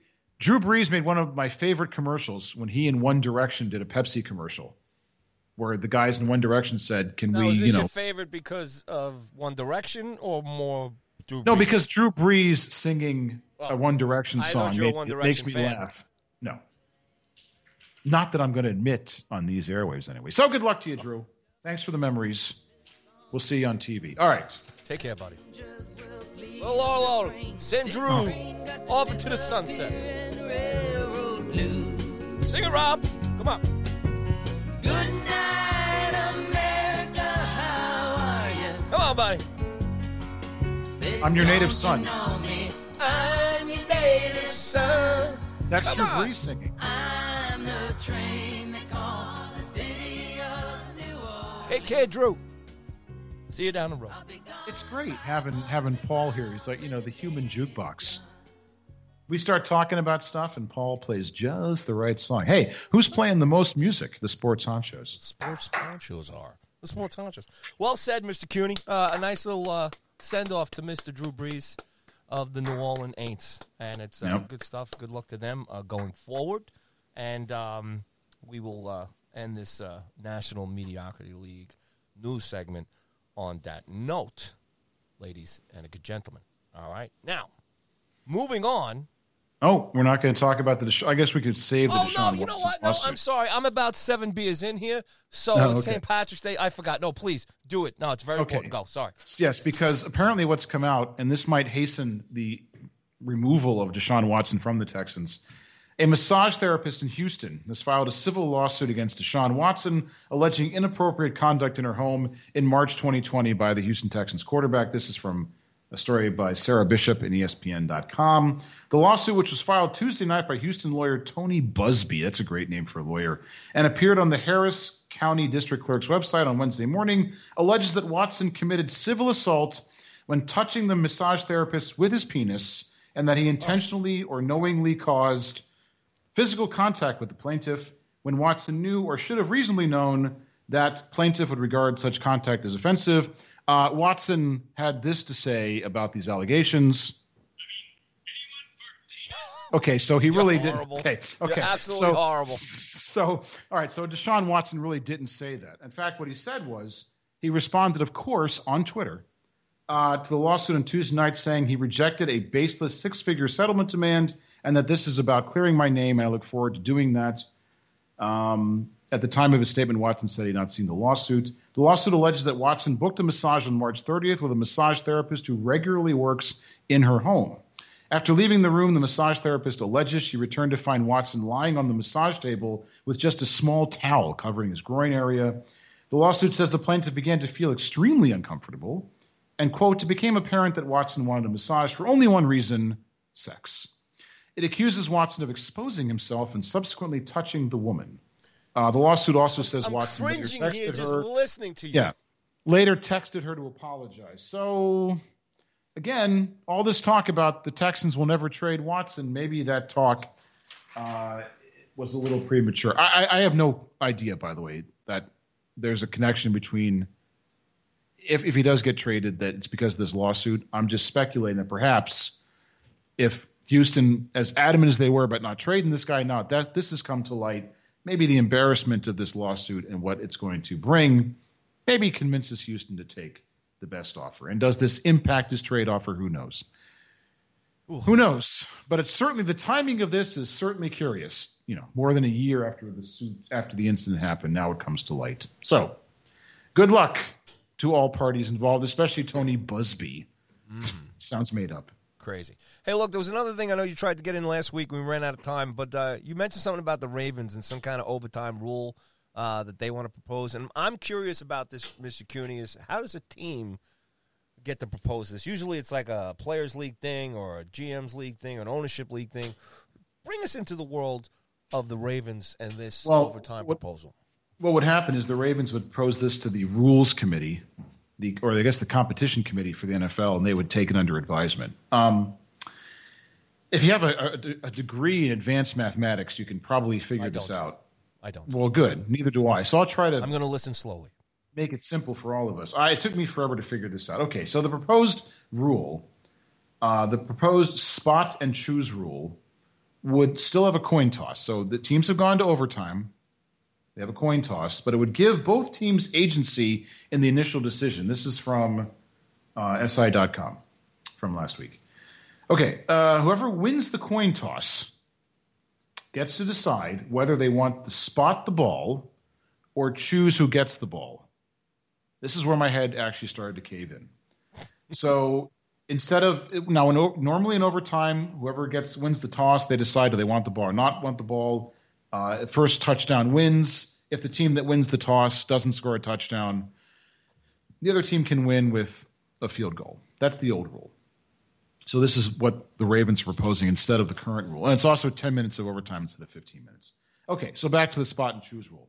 The team spotting the ball picks where to put the ball. So if they decide to put it at the 30, the team, uh, the team doing the choosing, keep the ball, not keep the ball, decides if they want the ball on offense at their own 30 or if they want to defend the opponent starting at the opponent's own 30. See, again, my head is actually shrinking from reading this. So let me read this again. The team spotting the ball picks where to put the ball. Remember, spot and choose. Mm-hmm. You win the toss, you choose. If they decide to put it at the 30, the team doing the choosing decides they want the ball on offense at the 30 or defense with the opponent on their own 30. The period would then be sudden death from the start since both teams had agency in, in choosing who starts with the ball. There is another proposal that would take these rules but apply them to a straight period that's seven and a half minutes of straight football, but sudden death is better. So that's their wackadoo proposal. Again, if you win the toss, you decide spot the ball or choose offense or defense. I, I don't know why this is better other than trying to take the coin flip out of the deciding factors who wins and loses in overtime. Although it's always historically been like a little bit over 50 to a little bit under 50 in terms of coin toss. The person who wins, the team that wins the toss, ultimately winning. It's not as though it's 80% of the time the team that wins the coin toss wins in overtime. It used to be first team to score wins in overtime. And then it was, even then, it wasn't a sure thing whoever won the toss to win the game. So this is nothing that the NFL is considering seriously, considering. Um, but who knows? But it's out there. It's in the bloodstream. Um, it's I'm not sure why the Ravens think this is such a why the Ravens particularly think this is a great idea, but we'll see. The old spot and choose rule. Stay tuned. Well, I got to ask you, you being the football guru, Uh, it, what do you think? it makes no sense to me. It's- it's- to me, here's what it should be: 15 minutes. I don't know what. I don't know what that is in the back. you are the football be- guru. Oh, okay. The guru. I got it. it. Look, it should be 15 minutes. First team to score wins. That's it. Go home. None of this. Is George Harrison here? I thought he was dead.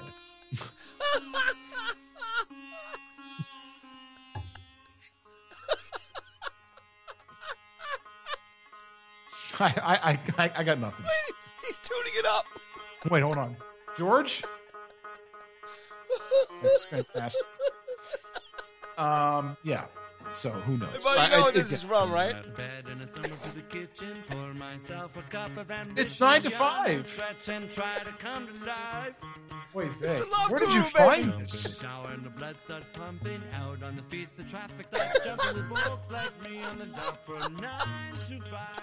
Hey, everybody working nine to five.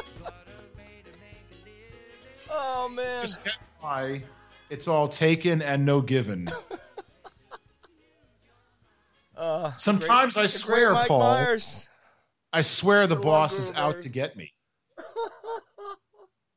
Folks, I wish you could have seen the video.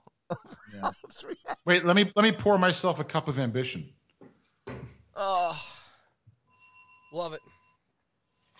Love That's fantastic. I don't. I, after the show, you got to send me the link for that. Did you see the movie The Love Guru? Was that the uh, the Mike Myers movie and Justin Timberlake? First. Yeah, but was that was that did he sing that in that movie? Is that what that's from? that's the opening. Oh, okay. Wow. All right. Remember the Toronto Maple Leafs, the hockey movie, man? Yeah. Good stuff. It's one of the last things, other than Bohemian Rhapsody, that was one of the last things Mike Myers did before he disappeared, only to reappear in the Super Bowl commercial for something. Where they did, it was for Wayne's World, I know, but I don't even know what they were advertising. That's how great the commercial was. I think it was some some food service, right? Something. Uber Eats or something like that. Yes, right? thank you. Yes, It's for Uber you. That's what I'm here for, man. That's what I'm here for. And for. Dana Carvey recreating the Wayne's Oh, World. I'm so glad I got that in. That was just uh, Thank you very much. that was just phenomenal. I mean, uh, That made me chuckle. all right. Well, it's time now to move into our miscellaneous section, and we have to bring back a list of the Irish music there. From good old Irish, Bing McCrosby. Okay. Sure. Big McCross. Sing along there, Rob. Go on. It's the Happy St. Honcho Show. You know, eyes can't actually smile. Just throwing it out there. Ah, you're such a downbeat. You're I such am. a downbeat sometimes. You know what? Kiss my Blarney Stone. Oh, that's terrible. That's just terrible stuff there. May God forgive you. Okay? May God Okay. forgive you, indeed. All right, that's all I can say. All right. Okay. Some miscellaneous items here before we head towards the DOTW right here on the Sports Honchos. Woo! I got a lot here, but I'm going to try to streamline our way Speed through dial, baby. Speed dial. Quick. Speed dial, quick baby. Uh, Marvelous Marvin Hagler has died at 66. Oh, and you got you're gonna start with that over this kind of music? Sorry. I mean, come on, man. well, the, none of the Oh. stories are uplifting. Uh, your timing is awful. Well, none of the Uh, stories see, are I gotta bring this down. Now, no, this is just that's just terrible. I, I, You know what I you should dial up? to the Hagler family. You got you have to dial up. Oh my you gotta- goodness. You have to dial up the Casey Kasem rant, where he's doing his long distance dedication about a dog dying, and the music that comes out of the break is upbeat pop music, and he has to come in and be all somber. It's a classic Casey Kasem rant. It's all over YouTube. You can find it. Not right this second, I mean. Anyway, as that awkward transition, or with that awkward transition, we bring in a marvelous Marvin Hagler. Here's all I want to say as someone who's not a boxing aficionado. There was a time when Paul and I were younger, with me a full head of hair and a gleam in my eye. Paul always has a full head of hair, and now not so gleamy in the eyes. when you, even the most casual observer of sports, knew who all the famous boxers were. You knew Marvelous Marvin Hagler, you knew Thomas Hearns, you knew Sugar Ray Leonard, you knew Muhammad Ali, Larry Holmes. These guys, you may not like boxing, but boxing was a huge event, and the stars were larger than life. And then you had Tyson and George Foreman, part two, Evander Holyfield. Don't forget Apollo Creed and Rocky Balboa. Oh, of course. How could I forget? And you know Chuck Wepner, the Bayonne bleeder. Um, you knew these guys' names, and now boxing is is an afterthought. And I that's not. I'm not saying it's good or bad. It's just those days of boxing being larger than life events. Those days are over, and now we're starting to lose happen, some of the titans. I don't know. How did it happen? I think you know we've become accustomed to turning our back on this this kind of senseless and violent brutality, as some people would. But you can't say that with the UFC. I'm not. I'm not saying it. I'm saying people decided that boxing was too brutal. Yet UFC and you know WWE, which is not really all that physically violent, um, they thrive. I don't know. I guess just seeing two guys up there slugging slugging away at each other without the glitz and the showmanship of UFC and WWE, and where you can't use your legs in regular boxing, it just doesn't hold the appeal. But you know, it's But- it's. I'm sorry, Rob. No, You know, I just, I just, I I don't know much to say about this other than the titans of boxing that you and I grew up with are leaving us, and there's nobody to replace them. That boxing, I was never a boxing fan, but I knew these guys. If a Tyson fight was on, I was going to watch because I'm a sports fan, and it was Tyson. Just like the generation before was the same way with with Muhammad Ali. It was the 50th anniversary of the first uh, Muhammad Ali Joe Frazier fight and that was an event that had just about every celebrity, every A-list Hollywood celebrity at there. There was a story about James Taylor, who was supposed to perform in Madison Square Garden that night, the night of the Frazier Ali fight, and they asked the promoter of the fight asked James Taylor if they could move his concert either to the night before or the night after. And he said, "Sure, if you give me front row tickets for the Frazier fight." Frank Sinatra got in for free because he was taking pictures for Life magazine. That's how big an event it was. And boxing was like that for years. And now it's it's no more, which again, I'm not lamenting the loss of boxing. It's just how different things are. And Marvelous Marvin Hagler was just someone that I was a name from our childhood that meant something, It was larger than life, just like the other boxers. And now those gladiators, as people would call them, have just gone away. So it's it's sad. It was it was such a big part of this this country. I mean, you go way back, you know. I mean, and I, it's funny because I was I ended up uh, up late last night, and Rocky One and Rocky Two were on, and I watched all Rocky One, and then I just wanted to see. I forgot how the beginning started. You know, when they get in the hospital and they come out. But you know, I mean, there's a scene there when you know, obviously, uh, Mickey's the boxing room, the training rooms and stuff. I mean, and there's just been some great movies about boxing. You know, whether it's uh, Raging Bull or, um, you know, obviously the Rocky movies, The Fighter with Christian Bale.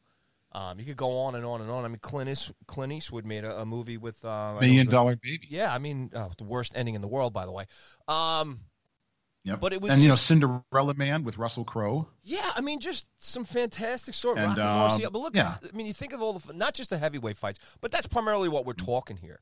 But I always remember as a kid, it was just this big event. So what I'm ta- what I'm trying to get to real quick here is, you know, there was a while like it's it clipped or peaked at Tyson, and then it kind of Yeah. just it went down, and they never, and then the fights became a joke, and I just wonder how heavyweight fighting just completely dropped off. And then you can go the other levels too, like uh, Sugar Ray, uh, those fights. So I went to see Sugar Ray fight at the Garden, man. It was amazing.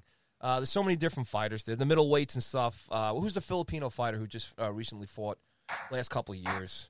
Can't remember his name. Pacquiao. So- Pacquiao and Yeah, I mean, so- but Mayweather that's- and, and Manny Pacquiao. Yeah, so that I was mean, that, that was kind of close to Yeah, larger the whole than life. boxing industry tailed off. Hey, look, I'll be honest with you. There were years growing up too where I actually used to tune in to the Olympics for the boxing between the U.S. and Cuba. I mean, it was just That- a, a that 80 majestic kind of thing that everybody was into. Yeah, that '84 team was amazing. The '84 boxing uh, Olympic boxing team. They spurred some pros like I mean, God, Sweet we- Pea Whitaker. Muhammad Ali, we've even forgot to mention him. Joe Frazier. I mean, all those the movies, the stories, the just the uh, the whole involvement with um, heavyweight fighting, and it's just it's gone. It's unbelievable. yeah, it's I just and and it's it's just there's it's it's I don't it's not good or bad. It's just it's different. It, you feel like it's a part of our lives. You know, people of our age. That's gone. Yeah. And it, whether you like it or not, you still lament the fact that something that you grew up with and something that was such a part of your life is just it's no more. And watching the Rocky movies brought that back to me last night. Just the training part of it. Uh, and then you know, the, the scene where he looks up on the wall and he sees the picture of Rocky Marciano right before he walks into the spectrum to, to see things. And it's all that nostalgia, which primarily guys like me and you, our age, we grew up with that. We grew up through the, you know, the 70s with Muhammad Ali there and taking it out. And like I said, uh, there's so many great fighters we're not even uh, remembering right now. And, and then maybe this is something we could do down the road and do a little ode to the old great boxing matches, the great fighters. But it used to be wonderful, man. It used to be incredible, and yeah, it did. It got stupid. It got silly. I mean, just think of Don King and the all the the pomp and stance. It was just it was as big as they make the UFC fights now. The UFC fights Right. though they they end in like a minute. It's brutal. They run a great show over there, but um, we'll we'll spin back around there. But um, yeah, You man. remember, uh, condolences to like- the Hagler family and, and a great name of, of boxing that we grew up with too. You know. Yeah, and just one more note: I, the heavyweight division has been reduced in the last few years to which Klitschko brother is fighting. You know, it's just seemed like there's a hundred of them. Some guy named Klitschko was always the heavyweight champion. You know, And now it's And it- YouTube stars fighting each other from other sports. Right. You know, it's like and the and the and Bagel Boy. yeah. Remember that that that's viral sensation from the beginning of the pandemic. Uh, we we gotta we gotta Boy. do a Honcho's tribute to boxing here one of these days.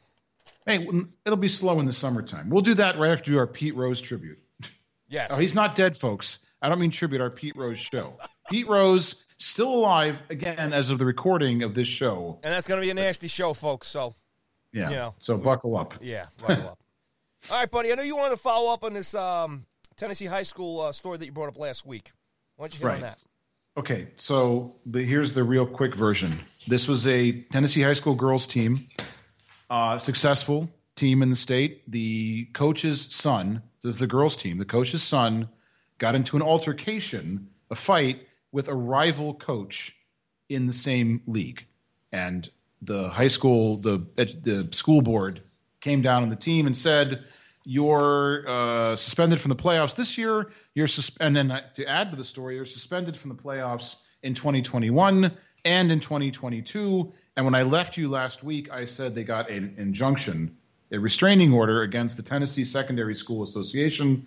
Uh, and since that time, uh, the injunction was made permanent. The girls were allowed to play, and everything is back to normal. There's been some punishment meted out for the coach, um, whose son it was was involved in the fracas, as it were. Um, but just wanted to say that story from last week, and you can go back and download last week's episode and get more details on it. But it was a happy ending for the the the Which girls team. these days. Yes. So justice prevails. And that's it. So it was a good news, a good outcome. Again, you can get more details uh, on last week's show about the Arlington Honcho's High School. Yes, in the Honcho's archives. But the girls get to play, and I think they're going into the state championship. So, Good. Good for them. as I said, they're one of the best teams in the state, and now they get a chance to play, despite the knuckleheadedness of someone not even associated with the team. So there you go.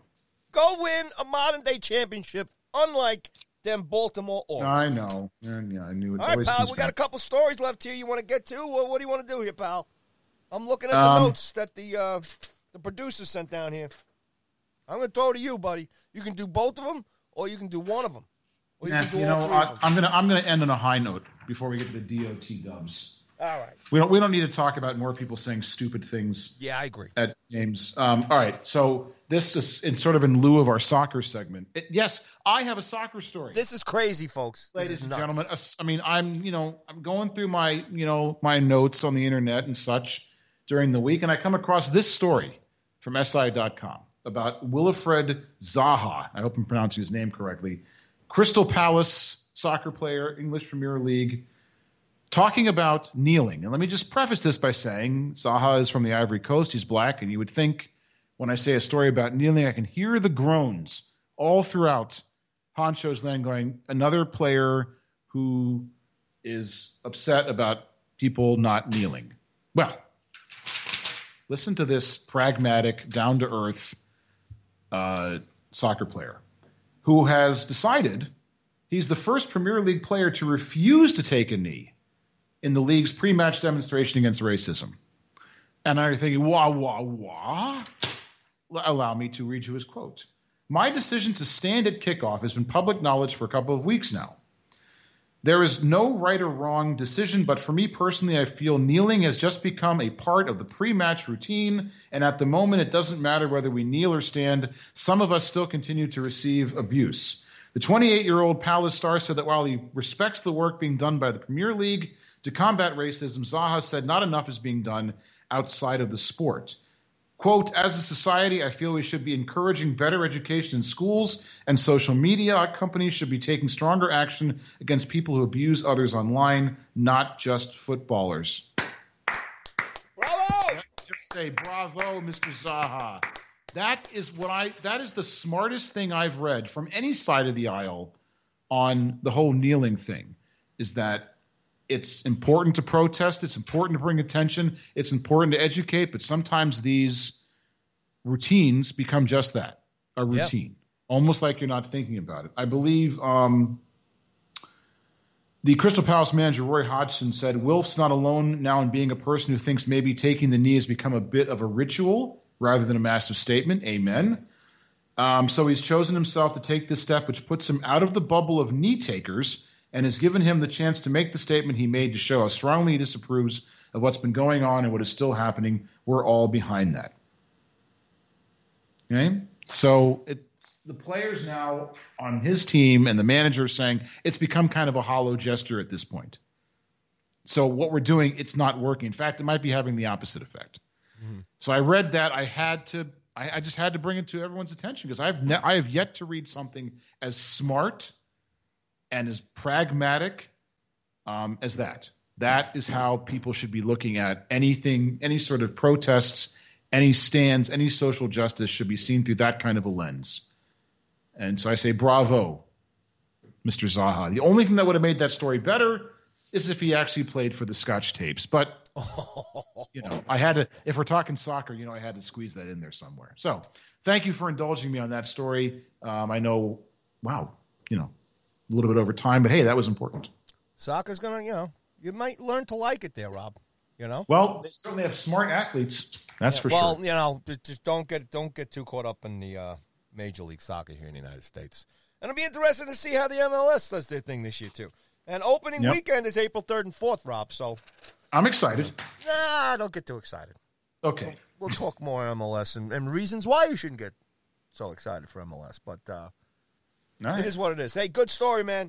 Good stuff. It's better than me just rambling on about the Premier League, which is being run away by Manchester City and all that stuff. So, um, you know, I guess uh, it's It's time. ah, ah, ah, dope of the week. Dope of the week. That's awesome, dude. Hello, friends. You know, the Gags Gang and I spend countless hours each week in the basement of the Go Sports Media Complex to come up with each week's each week's winner. Easy for you to say.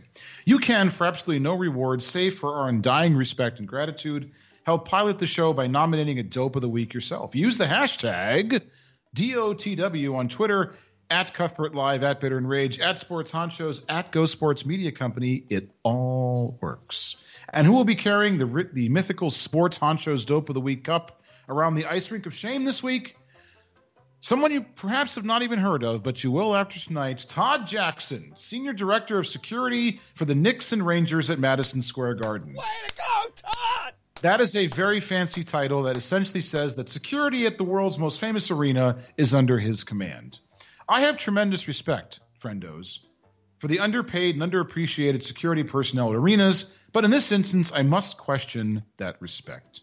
Patrick Ewing is the Georgetown University men's head basketball coach, but he is better known as the Hall of Fame center that led Georgetown, the Georgetown Hoyas to the 1984 NCAA championship, part of three Final Four appearances in his four years at Georgetown. Yes, you heard that correctly. Four years. They did that once upon a time. The anchor of those great Pat Riley coached New York Knicks teams of the 90s, a vital part of the greatest team ever, the 1992 Olympic Dream Team, and a player who single handedly brought two teams to prominence, the Knicks and the Georgetown Hoyas. Ewing is universally loved and respected and is revered in D.C. and New York, but apparently that love and respect got lost on its way to the Garden last week. Last Thursday, the Hoyas upset top seeded Villanova in the quarterfinals of the Big East tournament. After the game, amidst the celebrating, Ewing was stopped several times by members of Jackson's security staff, and he was asked for his ID and his credentials. Credentials? How about 20 years of meaningful games in the Garden as a collegiate and a pro? Credentials? Look at the rafters of MSG and find the number 33 jersey with the name Ewing on it. Come on. Come on, man. Even Stevie Wonder would recognize Patrick Ewing. Sure, he has put on a few pounds since his playing days, but it's Patrick fucking Ewing. It's not as though the game was played in some remote outpost where no one had ever heard of Ewing. This game was played in Ewing's house. In his post-game press conference, he addressed the situation. He said, "I don't I do want to say one thing though. And this is I'm quoting Patrick Ewing. I thought this was my building. And I feel terrible that I'm getting stopped, accosted, people asking for passes. Everyone in this building should know who the hell I am. And I'm getting stopped. I can't move around this building. I was like, what the hell? Is this Madison Square Garden? And then he went on to say, I'm going to have to call Mr. Dolan, that's the Knicks owner, and say, geez, is my number in the rafters or what? Now, he was he had his tongue firmly in cheek and had a smile on his face the whole time. He was not really that angry.